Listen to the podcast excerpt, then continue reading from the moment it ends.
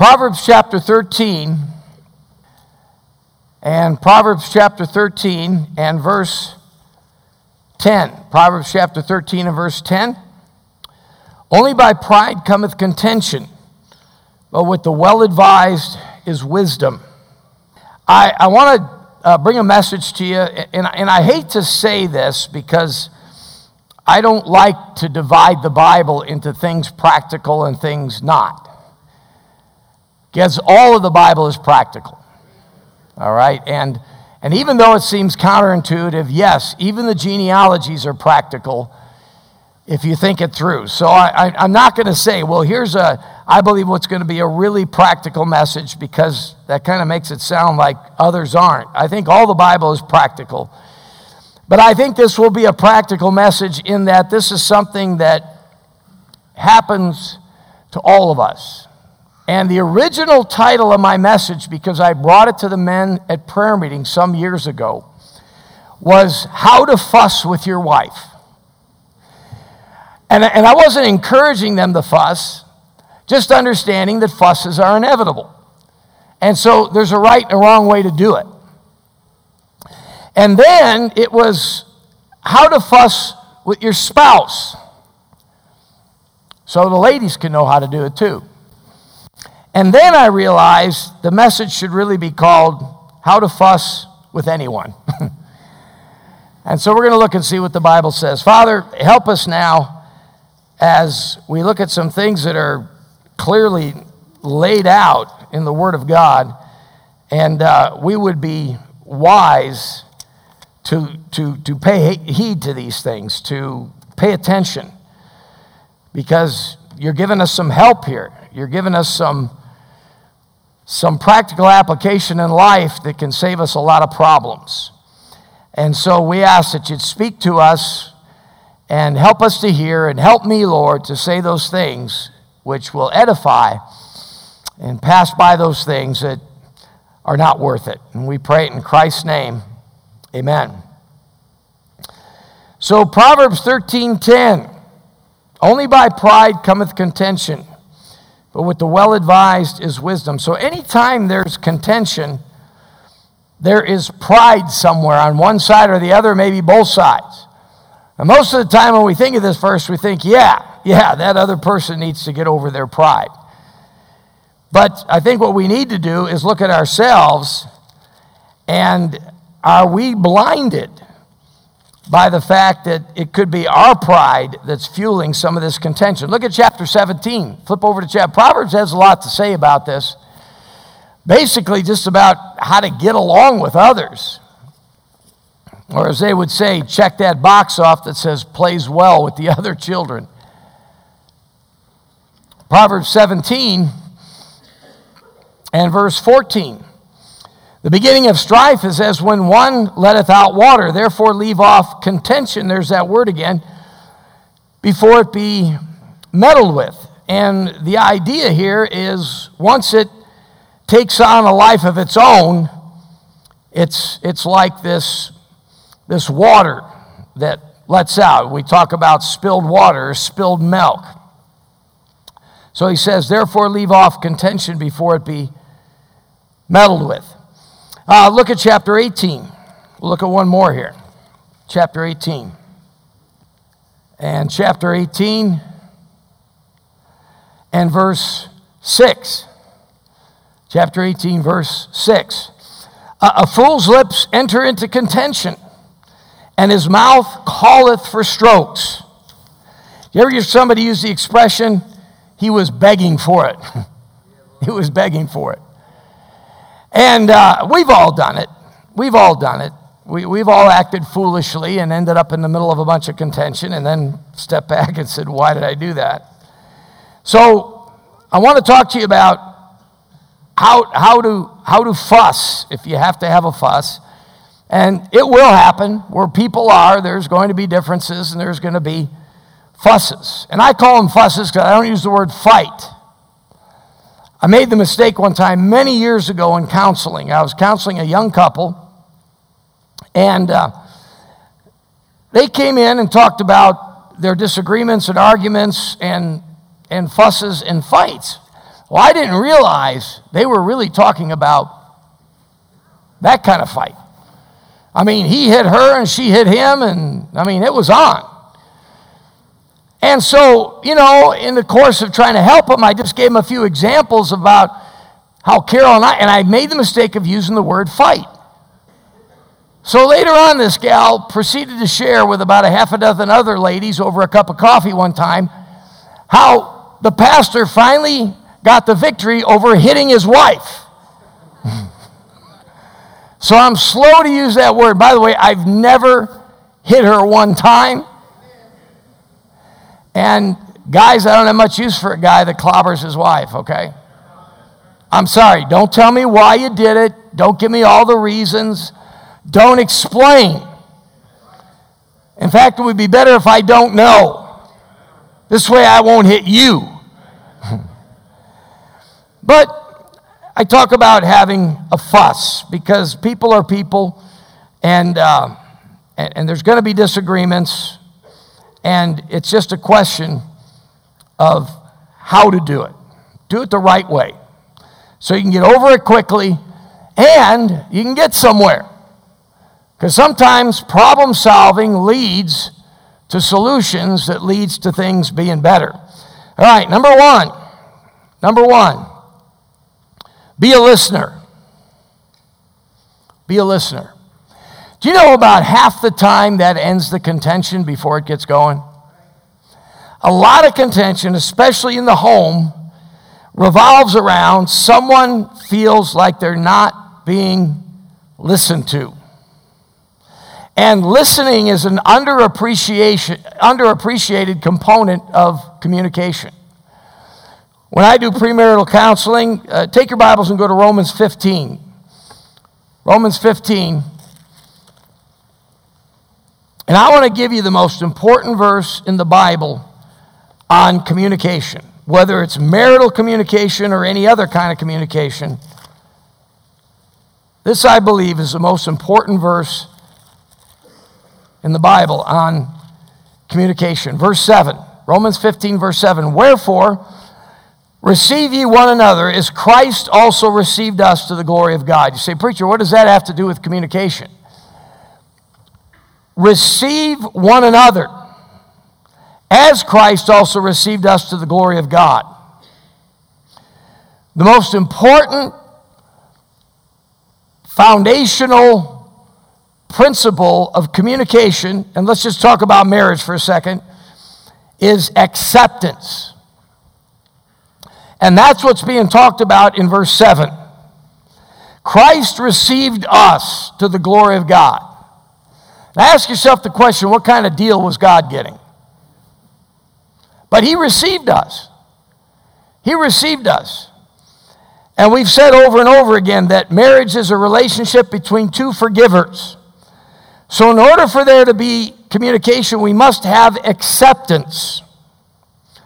And we give each other acceptance the way Christ gives us acceptance. If you'll just apply that principle to your marriage and other relationships, you can begin to have a basis for communication. Now, that's only the start. The next thing is that acceptance can build trust. If I know that my wife accepts me, then I can begin to think of trusting her with my thoughts and my words.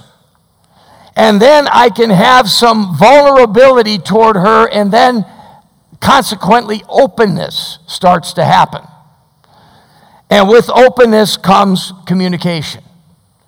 Now, you'll notice I said nothing about IQ. You'll notice that I said nothing about clever ways or systems of communicating or vocabulary or extroverts or introverts or anything like that. Folks, I, have seen couples that one person was a complete introvert and the other one was a complete extrovert, and they communicated just fine because they had these principles in order in their lives and in, the, in, in, their, in their relationship. And I've seen a couple where one person is nigh unto the IQ of a genius, and the other one was a couple rungs up the ladder from a cabbage worm. And they communicated great. It has nothing to do with IQ. It has nothing to do with any of those things. Be a listener. Be a listener. And you know what's hard for all of us to do is to concede when we're wrong. Look at Proverbs 15, verse 1. This is why I believe doing a proverb every day, each month, you're going to run into this verse at least once a month.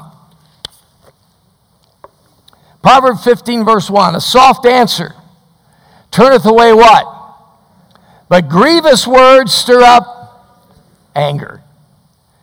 I don't know how many times over the years that I've come to the 15th and read that verse.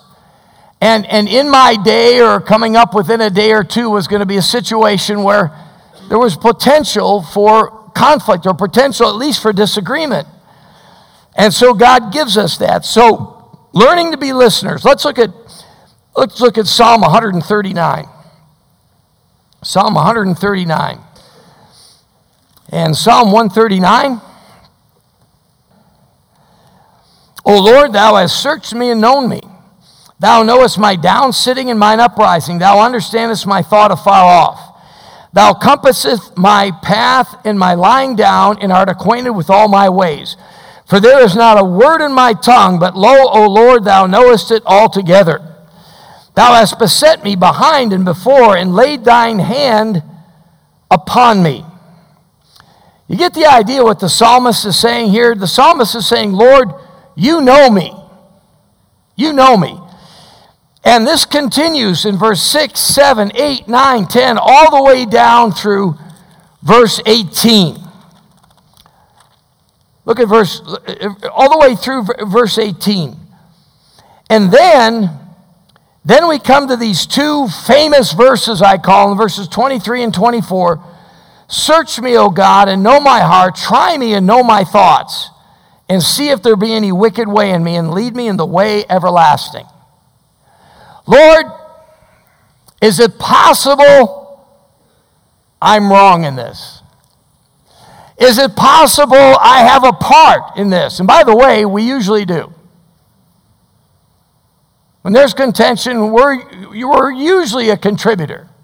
Not always, but it's a pretty good bet. More often than not, we are. And learning how not just to listen to the other, but listening to God and going to God in humility and saying, Lord, search me, know my heart, try me, and know my thoughts. By the way, do we all understand you're not going to hide anything from God? It's not going to happen. And see if there be any wicked way in me, and lead me in the way everlasting. The most common complaints that men have concerning women include, when it comes to this business of communication, the silent treatment, bringing up past transgressions, being too hot or too cold, being critical, and then being stubborn and refusing to give in. Most common complaints women have concerning men include forgetting important dates, not working hard at his job, noisily burping or passing gas, staring at other women, and oh, being stubborn and refusing to give in. Number one, learn to be a listener. And probably the most important thing is going to God and listening to Him and say, Lord, what's my part in all this? By the way, how many of us understand you're not, you're not going to fix the other person, but you can control you? Number two, number two, we're talking about how to fuss if there's going to be a fuss. Stay on point. Stay on point. Take your Bibles and go to Proverbs chapter 14. You ever been in the middle of a big argument with someone? And you just sort of ask yourself the question in the middle of all the confusion How did this all start? I, have I've, seen, I've seen a discussion about putting the cap back on the toothpaste tube turn into a knockdown, drag out argument. And you wonder, how did we get from there to here? Verse 29, Proverbs 14, verse 29. He that is slow to wrath is of great understanding. Someone who can keep their emotions in control and keep from getting angry and blowing up is of great understanding. But he that is hasty of spirit exalteth folly. So you're arguing. And then all of a sudden, some buried hatchet comes to your mind. And you think, oh, yeah, I'll throw that in and we'll settle that too. And, you think for a brief moment, how smart. And verse 29 says, no, you're exalting folly here. You're exalting folly. Stay on point. What is the discussion about? And certainly watch out for old suspicions popping up. I always knew that you, whatever it is, and it's an accusation. Or I always thought or suspected that you, and then it's an accusation. And by the way, if you had a parent like that, or God forbid, two parents like that, that can be a default reaction. And you have to be aware of that. Number one, be a good listener. Number two, stay on point. Don't drift off into other things. You're, guys, you're liable if you do to get that look. And, and every guy that's been married at least 10 years knows what this look is about. It's the look that I call, when she gives it to me, it is a look that says, I will make you wish you were never born. okay? And, and, I, and, I, and I can't warn you of all the ways to get there. But one of the greatest ways to get there is to be discussing one particular narrow point that you're having a disagreement on, and then deciding to throw something in there that you always wanted to say, and you figure we might as well now. That's a great way to get that look. Number three, number three, stick with you did, not you are. Stick with you did and not you are. Honey, this is, this is what's bothering me. This is what was done. This is what I don't like. An article talks about a study that was done that discovered that the best arguers are those that don't point their fingers, and they are the persons who say we the most in an argument, suggesting solutions. The we users seem to have a sense of shared interest and spark compromise and other ideas that can be pleasing to both partners. The you sayers, on the contrary, tend to criticize, disagree, justify, and otherwise team up with negativity. For a while there, I don't know if it's still a big deal. I haven't wandered into any bookstores lately and checked it out, but uh, emotional intelligence was a big deal. And understanding not only the emotions of other people, but your own, and keeping them in check and managing all that. And, and there's a lot of truth to that. But in argument, if it starts to get personal, then a person feels like they have to defend themselves. And so, so keep it to what was done, not an attack on the person or an accusation on the person. Number four. Number four. Never use you always or you never. You always. Do you ever notice how an always takes everything up several decibels? You get arguing and you throw in a you always, then all of a sudden, whoa. and that really accelerates things. Because you always or you never is always never true. It's a generalization, and it only escalates the argument. Number five. Number five. Know when to walk away. Know when to walk away.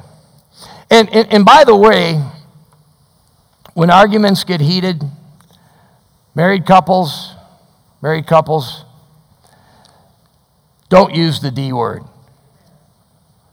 Don't use the D word. Don't use the D word. See, what's the D word? Divorce. Don't use it. I know people can get frustrated, they can get hopeless if they keep banging their head against the same wall, so to speak. And by the way, if you're having problems and you need some help, come in. But don't use the D word. Get it out of your vocabulary. It's not going to happen. No matter how angry we get, hey, we made vows at an altar, we're not even going to go there. Don't use the D word. But know when to walk away. You say, now, wait a minute. Wait a minute. That, that man walking away, that almost sounds like a way to escalate the problem. Well, yes, it can be. Unless you have an agreement and you have that agreement ahead of time. Now, I, am going to admit to something, and you're going to find this unbelievable. But my wife and I argue from time to time. It is extremely rare. The last time it happened, the earth was cooling. Now, if you believe that, I have some marsh property in Florida to sell you. And we just discovered there comes a point where it seems like the next thing that's said just, and so finally, finally, we just have an agreement. And, and it's, I, I don't know how it worked out this way, but she gets to stay at home, and I get in my vehicle and drive away for a while and just start driving around. Start driving around. And we found that if I call during that time to see if the coast is clear, the, the tension and the misunderstanding can only multiply. So, this is one thing about progress in technology I appreciate, but this is where texting comes in real handy. And I'll say something like, uh, Are we okay now? Or she'll text me, say something like that. And if the other person says, Sure, we're good now, then we know, come on back and everything's good. The other way we sometimes do it is I got a, I got a picture of a Tyrannosaurus Rex. And I mean, he's like, like this, he's going like that. And I'll send her the picture and I'll say, Is she gone? no, it, it doesn't offend her. it doesn't offend her. Because she can always say no. And sometimes she does. She'll say no. And I'll go, okay, just keep driving. But if I send a picture and I said, is she gone? And she goes, yes, then I know it's safe to come back. And there's really nothing wrong with that. If you have an agreement ahead of time. Someone once said that no matter how long you nurse a grudge, it won't get better.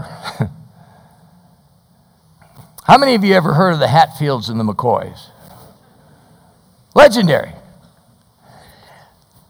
One story, and there's all kinds of stories as to how, how it all got started with them, was that Floyd Hatfield stole a hog from Randolph McCoy in 1878. And by the time it was settled 11 years later,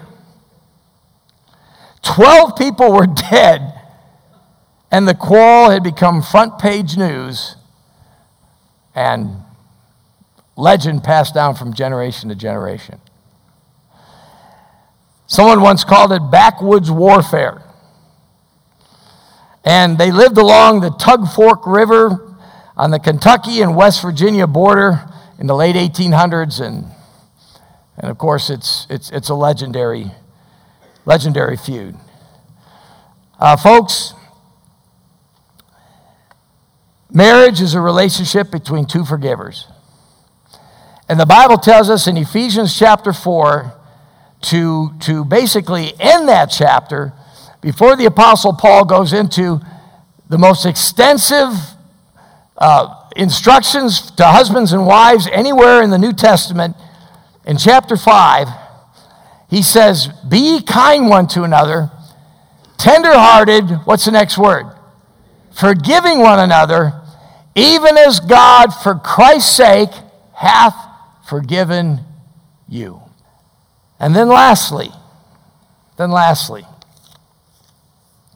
not in front of the kids. Not in front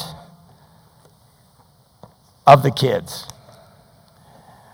My wife and I generally kept that promise to each other. And uh, we, we did mess up one time and have a pretty good fuss in front of the kids. And so we just decided at that point okay, it's time for a family powwow. We sat the kids down. I forget what age they were. But my son was at that sort of rascally age. And so we admitted to them hey, dad and mom, we blew it. We're sorry. You know, we, we shouldn't have had an argument in front of you. Just and so, you know, they were all good with it. And then my son got this, this look on his face and this smile. And he said, Dad? And I said, What? And he goes, Does that mean you get a spanking? I said, No, the apology only goes so far. Here's another one don't fuss in front of the children. And by the way, if you have to have that much control to find somewhere else to go, it can help in broad terms. Don't fuss in front of the children. But here's another one. And I'm not picking on you ladies, but I am. Don't fuss on social media in front of the whole world. Now, guys are guys can do it too, but along gender lines, just like men tend to have anger problems, women tend to have this problem.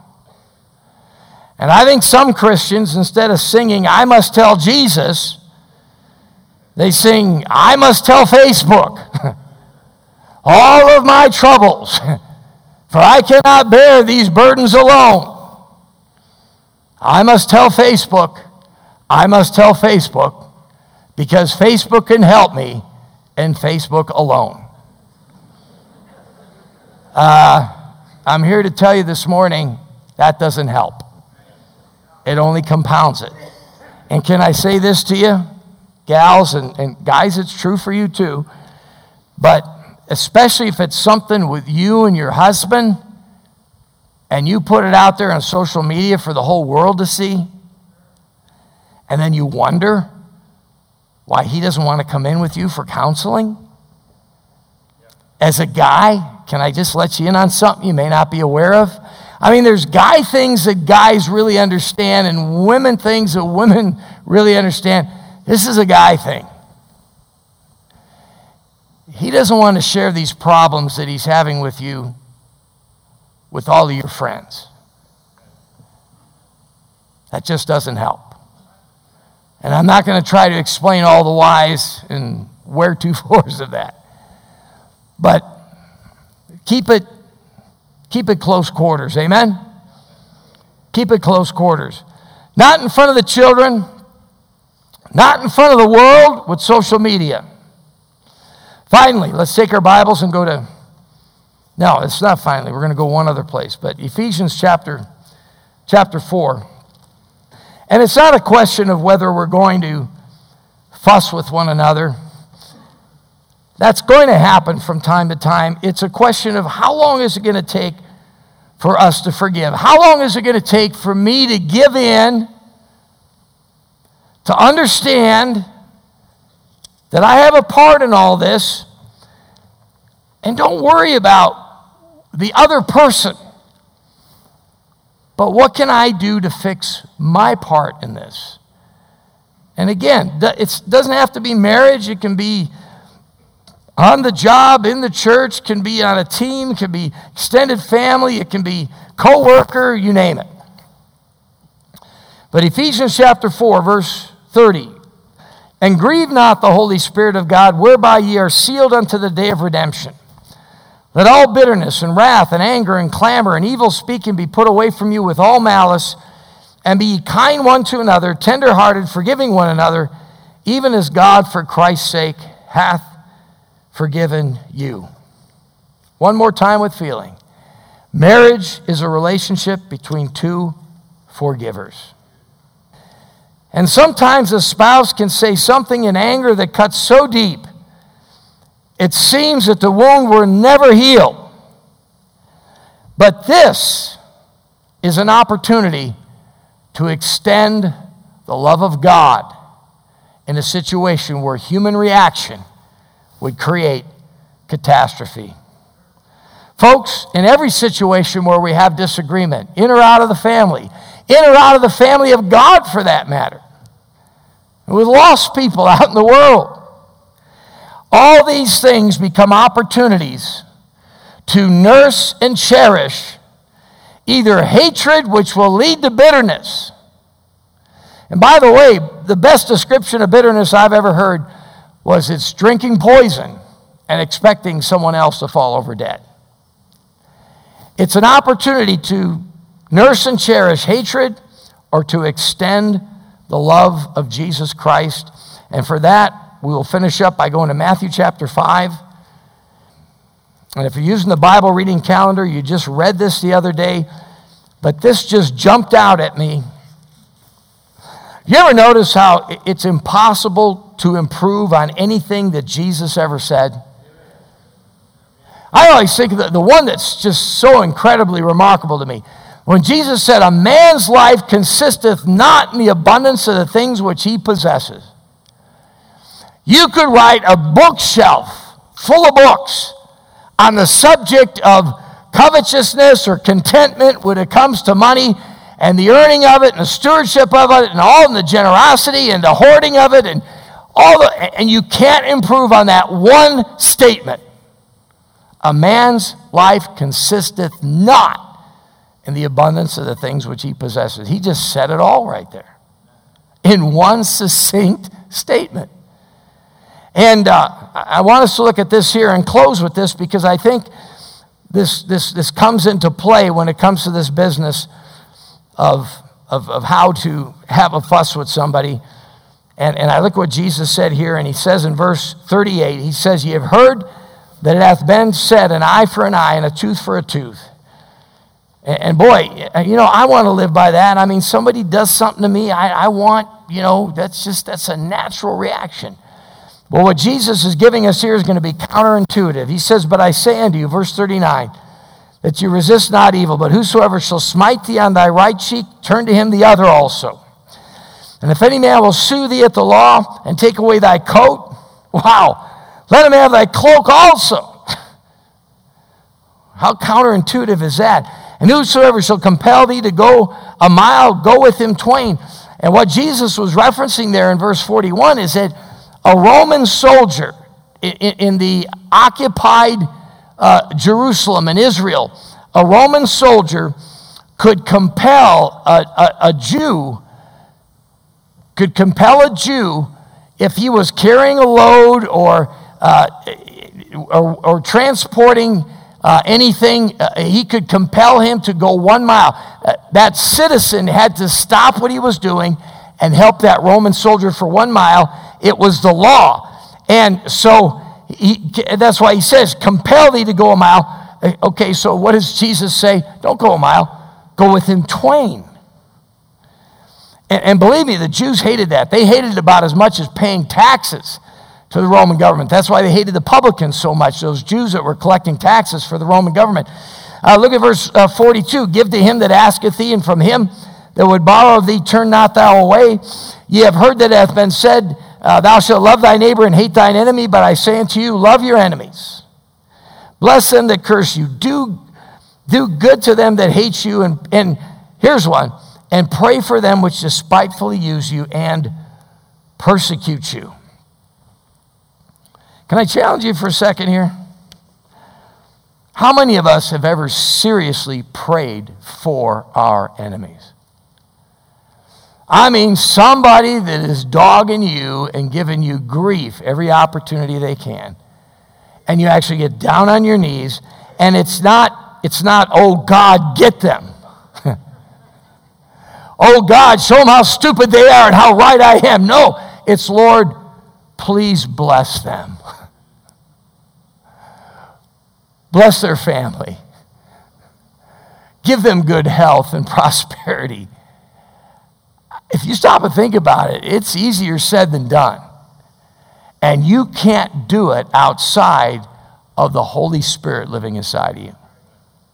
The fruit of the Spirit is love, joy, peace, long suffering, gentleness, goodness, faith, meekness, and temperance. And folks, you can't manufacture those things. Those are a product of the Spirit of God living inside of you. And that's the only way you'll ever do this Pray for them, verse 44, which despitefully use you and persecute you, that you may be the children of your Father which is in heaven. For he maketh the sun, his sun to rise on the evil and the good, and sendeth rain on the just and the unjust. And what's, what's God's, what's Jesus saying there in verse 45? He's saying God does the same thing. He blesses people all the time that hate him. That hate him gives them life, gives them food, gives them everything in life that's good. Verse 46 For if you love them which love you, what reward have you? Do not even the publicans the same? And if ye salute your brethren only, what do ye more than others? Do not even the publicans so? Be therefore perfect. And by the way, they called the publicans tax farmers. Tax farmers because that tax bill would grow. In fact, the Roman government didn't care. They could extort money out of the Jews. They didn't care as long as they got their share that they asked for. And they often did. That's why they call them, they call them tax farmers. Be therefore perfect, even as your Father which in heaven is perfect. And what's the idea behind perfect here? It's complete and it's mature. Father, we thank you for your word uh, this morning and just some basic reminders of things, Lord, that uh, affect our behavior, affect our thinking, affect our speech, and affect our relationships. And Father, especially in the marriage and the family, Father, among the brethren, as we go out into the world and encounter the world, Father, there is a lot of hostility there, especially toward you and your word. And Lord, help us to walk in wisdom and help our help our uh, speech to be seasoned with salt, but as you said, always with grace. And Lord, that doesn't come natural to any of us, Lord. Uh, we need your help. And we thank you for the Holy Spirit, and we thank you for the fruit of the Spirit. That while it's inevitable in this world, we're going to come into conflict, Lord, help us as believers to do it as believers. And we pray these things in Jesus' name. Amen. Let's stand and take our hymnals and turn to number 497. Number 497. Search me, O God.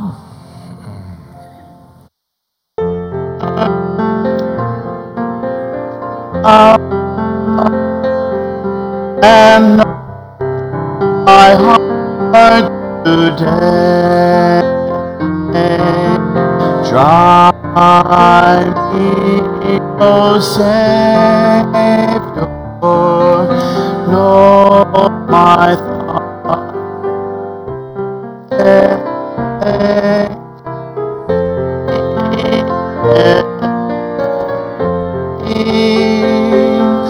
Stop